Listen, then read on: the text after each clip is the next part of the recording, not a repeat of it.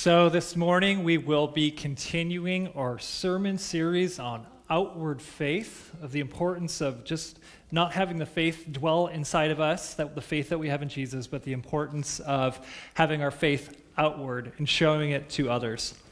Before we dive in today's text, I'd just like to open us up in a word of prayer. Let's pray.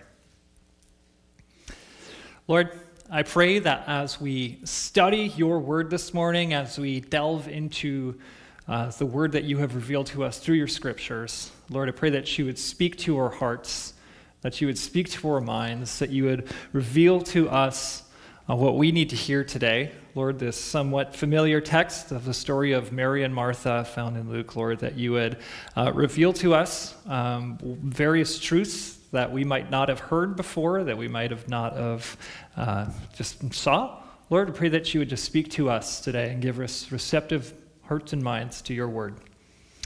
Lord, we love you, and we pray all these things in Jesus' name. Amen. So, at this time, I'd like to invite to everyone open up their Bibles uh, to Luke chapter 10, verses 38 to 42. So, the story that we're going to be going into today is the story of Mary and Martha.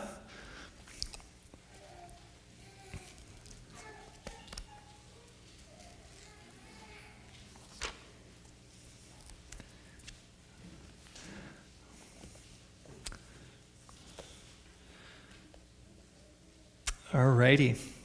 I hear uh, pages starting to finish being turned. All right, so Luke chapter 10 starting at verse 38. As Jesus and his disciples were on their way, he came to a village where a woman named Martha opened up her home to him. She had a sister called Mary who sat at the Lord's feet, listening to what he said. But Martha was distracted by all the preparations that had to be made. She came to him and asked, Lord, don't you care that my sister has left me to do the work by myself? Tell her to help me. Martha, Martha, the Lord answered, You are worried and upset about many things, but few things are needed. Or indeed, only one. Mary has chosen what is better and it will not be taken away from her. So, at the beginning of the story, we can see that Jesus and his disciples are on their way to somewhere. But it is unclear in this passage and also the surrounding texts where their ultimate destination was.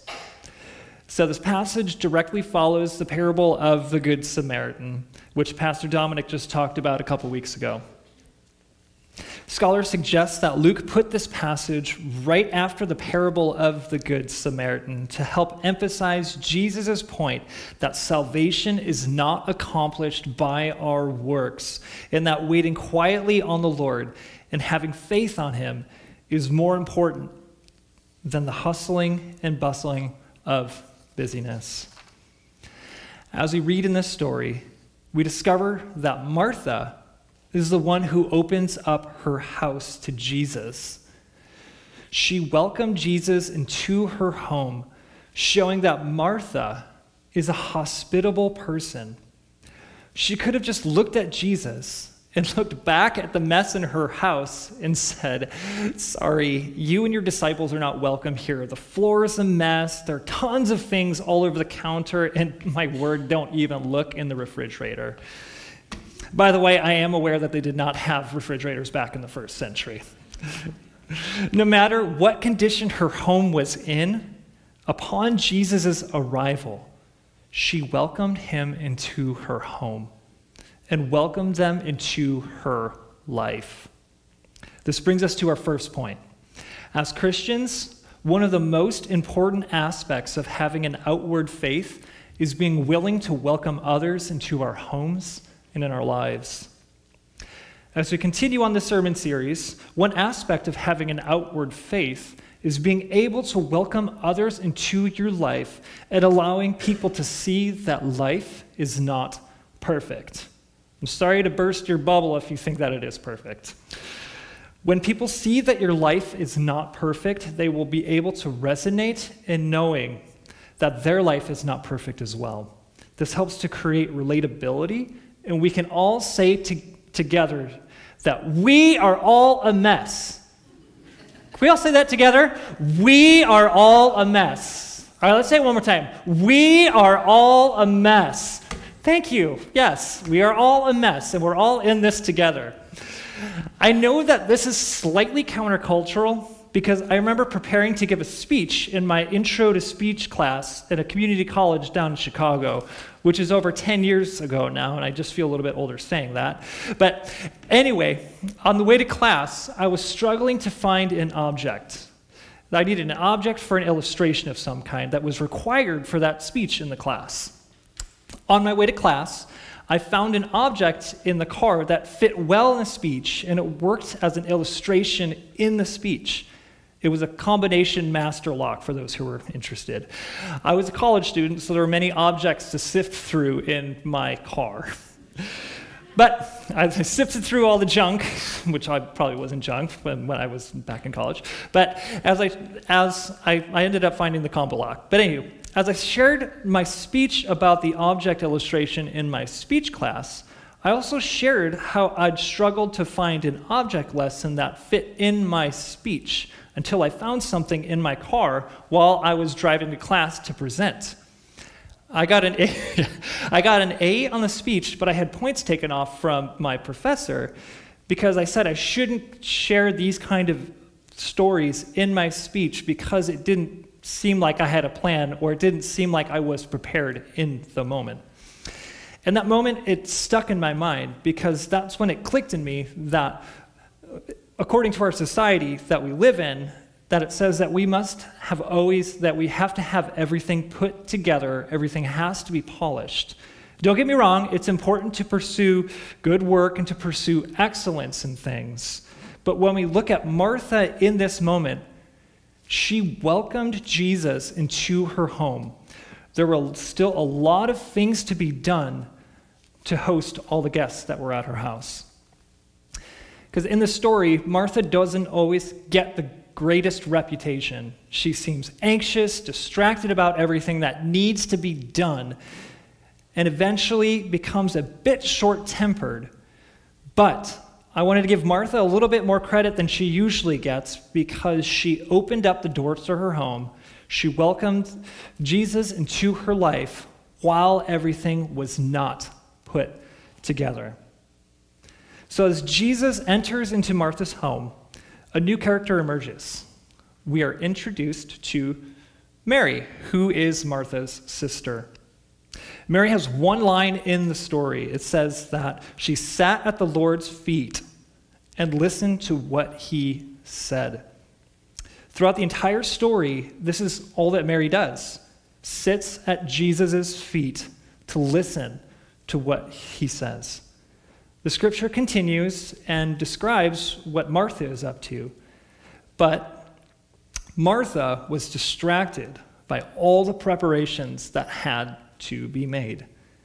This is where we start to see the plot turn in the story. Martha was doing a lot of serving and preparation, which were all good things. But the key word in this passage is that Martha was distracted by all the work that she was doing. The things that Martha was doing were good things. She was practicing hospitality by potentially preparing a meal for everyone, and this could have included all of the disciples. But we begin to see Martha's frustration build up when she calls out to Jesus Lord, don't you care that my sister has left me to do the work all by myself? Tell her to help me. My guess is that leading up to this point, Martha was trying to give a lot of nonverbal cues to Mary, but they just simply were not landing. And Martha became so frustrated that she decided, out of frustration, to command Jesus to rebuke her sister into helping her. When I imagine myself in the room at that point, Jesus would have probably just finished saying something to the entire room when Martha decided that she had enough of doing everything by herself and blurted out the request in frustration. I could imagine the room becoming quiet at this point, an awkward few seconds passing, everyone waiting to hear what Jesus would respond with. Then Jesus, so calm in his response, knowing all the feelings of Martha, knowing all the thoughts that she's thinking, aware of the frustration that built up in her, responds with, Martha, Martha, you're worried and upset about many things, but few things are needed, or indeed only one. Mary has chosen what is better, and it will not be taken away from her. Jesus knows Martha and knows that she is frustrated about all these things. And how many times do we get frustrated by these kinds of things? How many times do we say, Lord, don't you care what I'm doing? Don't these other people care about what's going on here?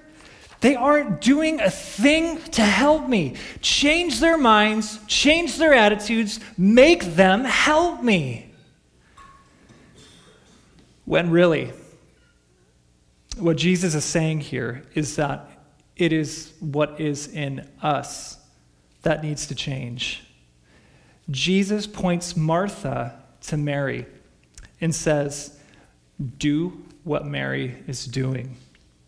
You are depending on yourself to do all these things, and all these things are distracting you from being emotionally and mentally present here with me. This leads us to our second point, which says to keep our focus on Jesus. The scripture says, Few things are needed, or indeed only one. Mary has chosen what is better, and it will not be taken away from her. All the work and serving that we do should be an overflow of our worship of Jesus. Let me say that again. All the work and serving that we do should be an overflow of our worship of Jesus. When we look at Martha, we can see that Martha was doing good things. She was practicing hospitality, but she lost sight of the one that she was serving. She got distracted, and that was when her frustration started to build up. And that is when she blurted out her frustration to Jesus. When we do work and serve in our own strength rather than serving out of an overflow of our worship of Jesus, then we will have moments like the one that Martha had.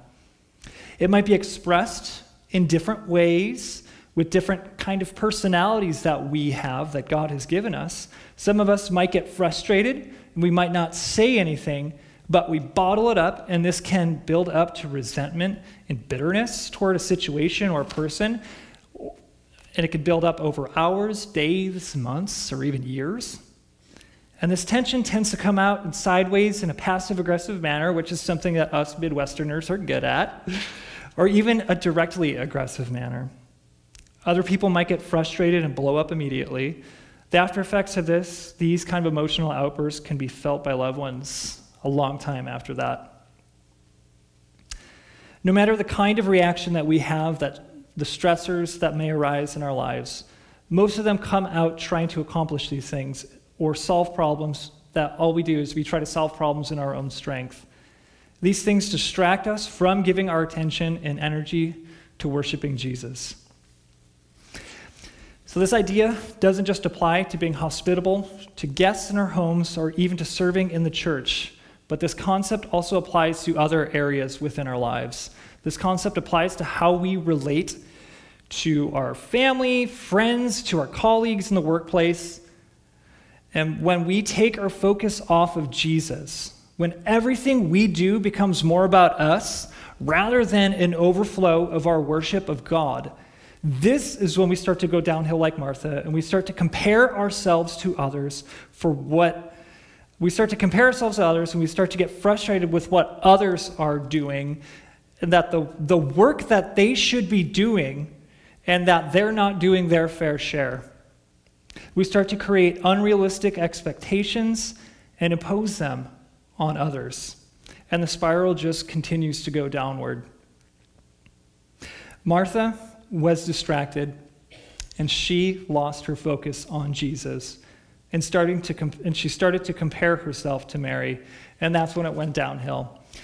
And then in line with Jesus' compassionate character, he is gracious and merciful to Martha in his response to her and tells her that only one thing is needed and that she is to sit at his feet and to focus on him and worship him.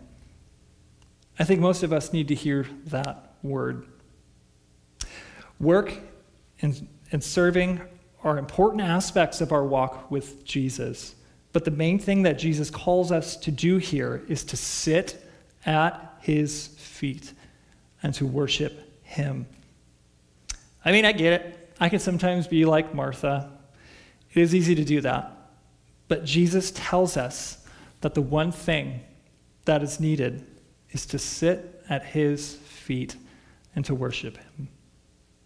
To close at this point, I'll bring up an interesting connection point here of Mary and Martha. So, context wise, this is the same Mary and Martha who are sisters to Lazarus, the person that Jesus raised from the dead in chapter 11. After Jesus raises Lazarus from the dead in John 11, we read a story in John 12 about how Mary is anointing Jesus' feet with expensive perfume worth about a year's worth of wages. And then in the story, it says that Martha served while anointing Jesus' feet. Didn't say she did anything wrong, she served. And this is just consistent with her character. She loves to serve, and she is a doer. And this story does not mention that Martha has any problems with Mary not helping her. In fact, she might have just learned from this story about the importance of not being distracted while serving, but instead to prioritize people over things, which is our final point for today. Mary, who sat at the Lord's feet, listening to what he said.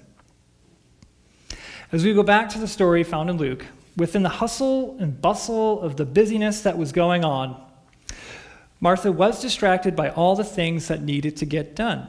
And as we talked about a couple weeks ago in the parable of the Good Samaritan, as Dominic shared, which is the story that comes right before this, that we need not to neglect others. Instead, we need to make people our priority.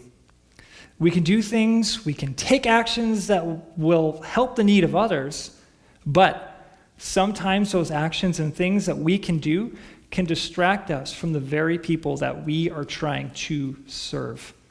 We're currently in this sermon series called Outward Faith, which is about how it is important for all of us who have faith in Jesus to live our faith outward. Let's consider the season that we've just entered. School has started, lots of schedules are adjusting to virtual meetings, or, or from virtual meetings to in person meetings. Kids' sports activities have picked up. Work projects have picked up. Programs here at the church have started to pick back up. The kids' Christmas play program has just started back up. There's so many more things that I could list here, but I'm just getting anxiety and exhausted just even from listing all of those things. Even those of you who are listening and you're retired and you enjoy, like every day is a Saturday for you, you're busy with all the, your grandkids' sports, all the projects around your house, the projects at your kids' houses work projects, volunteering here at the church. Everything I'm listing here are great things. They're great things to be involved in. They help us to connect with our families, connect with friends, connect to the church, and connect us to our community. But sometimes those things that we do distract us from the people that we are trying to connect with. Martha was doing good activities but the problem came when she was distracted by the tasks at hand.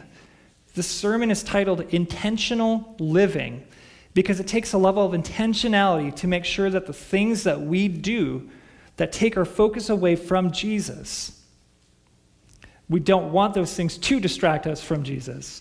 And that first and foremost, we are to love and connect with God. And as we connect with God, it's also important for us to love and make an effort to intentionally connect with others. As Christians, a super important principle for us is to understand is that we have the ability to love others because God has loved us first. Let me repeat that. We love because God has first loved us. Some of you are like, isn't that in the Bible somewhere? Yes, 1 John 4. And this is why it's important for us to keep our focus on Jesus, because that is where we gain our ability to love others. So, how does this practice, practically look?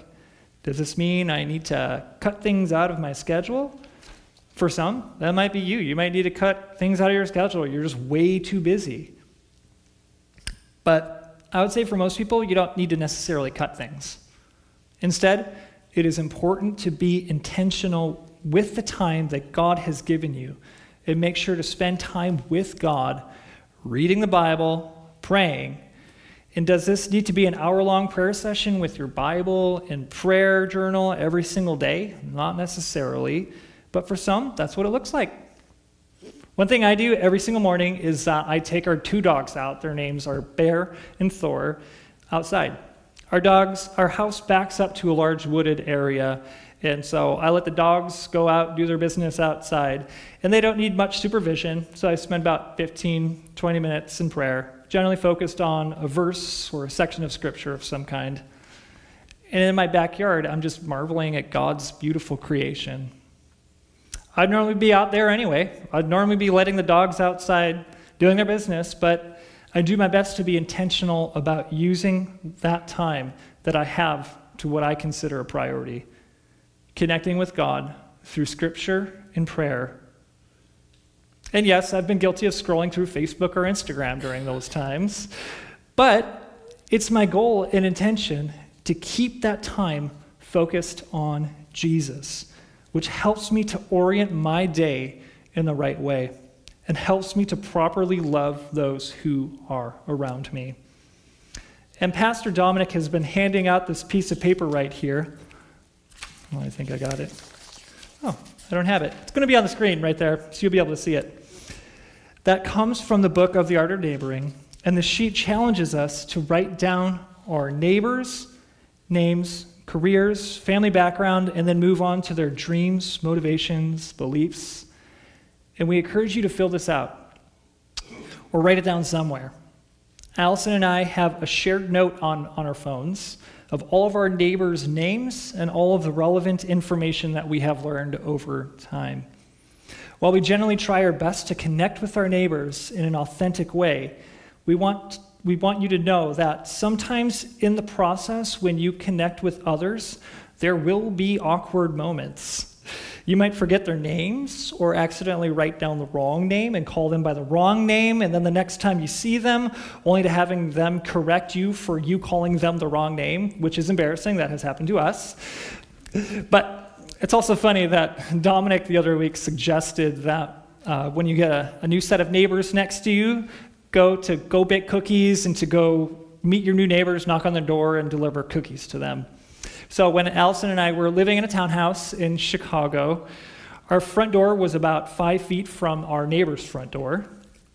A, a, a, new couple had moved just right next door. And so we waited about a week to introduce ourselves. Uh, just, you know, moving brings on a whole lot of stuff. So we just waited a week. And then we decided to do this very exact thing. We baked a plate full of hot, fresh chocolate chip cookies. I know this is getting some of you hungry. Got ready to do our introductions, made the long journey of three steps to our next door neighbor's door, and we got ready to ring the doorbell because we could tell that they were home because their garage was open, their cars were in the driveway. We could hear them in the kitchen talking to each other. The interior lights were on. We could see their silhouettes through the blinds right inside their kitchen. So we're like, Okay, now is our chance. We rang the doorbell, and we heard the doorbell ring inside. We didn't see or hear any movement towards the door. The talking that we heard earlier had abruptly stopped, but their dog started barking. So we sat there for what is probably one of the longest minutes I think I experienced. But after a minute or two, we wondered if we should ring the doorbell again or just give up. We decided to turn around and go back home with the cookies in hand rather than leave them on the ground for the raccoons to eat. Eventually, over the weeks, we, did get, we were able to meet our neighbors. But the reason why I share this is because there will likely be awkward moments when you get to know your neighbors. But that doesn't mean that you shouldn't try or keep trying. I know that we have been talking a lot about geographic house neighbors, but this sheet and concept applies to all of our neighbors that are in everything that we are involved in. From our house to our cubicle or desk or at our kids' daycare or school or the Zoom rooms that we're in or the community sports teams that we might be a part of throughout the year, get to know your neighbors. Get to know your neighbors' names, fill out their names, get to know their background, dreams, motivations, and hobbies. Parents and grandparents, when you go to your kids' or grandkids' sports practice or games, these squares that are on this list are other parents and grandparents that are at the games. We can get to know their family backgrounds, their dreams, their motivations, their beliefs. If they are parents of an opposing team, you pick up the sheet in the lobby that says, Who is my enemy? Just kidding. You're, you're, supposed to love your enemies anyway. So, but this concept can be rinsed and repeated in every different aspect of your life. All it takes is the intentionality to utilize all the places that God has placed you and just to seek those opportunities to intentionally connect with others and to help love others with the love that God has shown towards you. This doesn't really add anything to your schedules, but it does take us recognizing that the opportunities we have and praying for opportunities to help the people around us place their faith in Jesus as their Lord. In closing, let's remember how we can seek to be more like Mary, who is sitting at Jesus' feet, waiting on every word that is coming out of his mouth, attentive to Jesus' leading. Just like Mary's faith in Jesus is something that cannot be taken away from her, our faith in Jesus is something that cannot be taken away from us.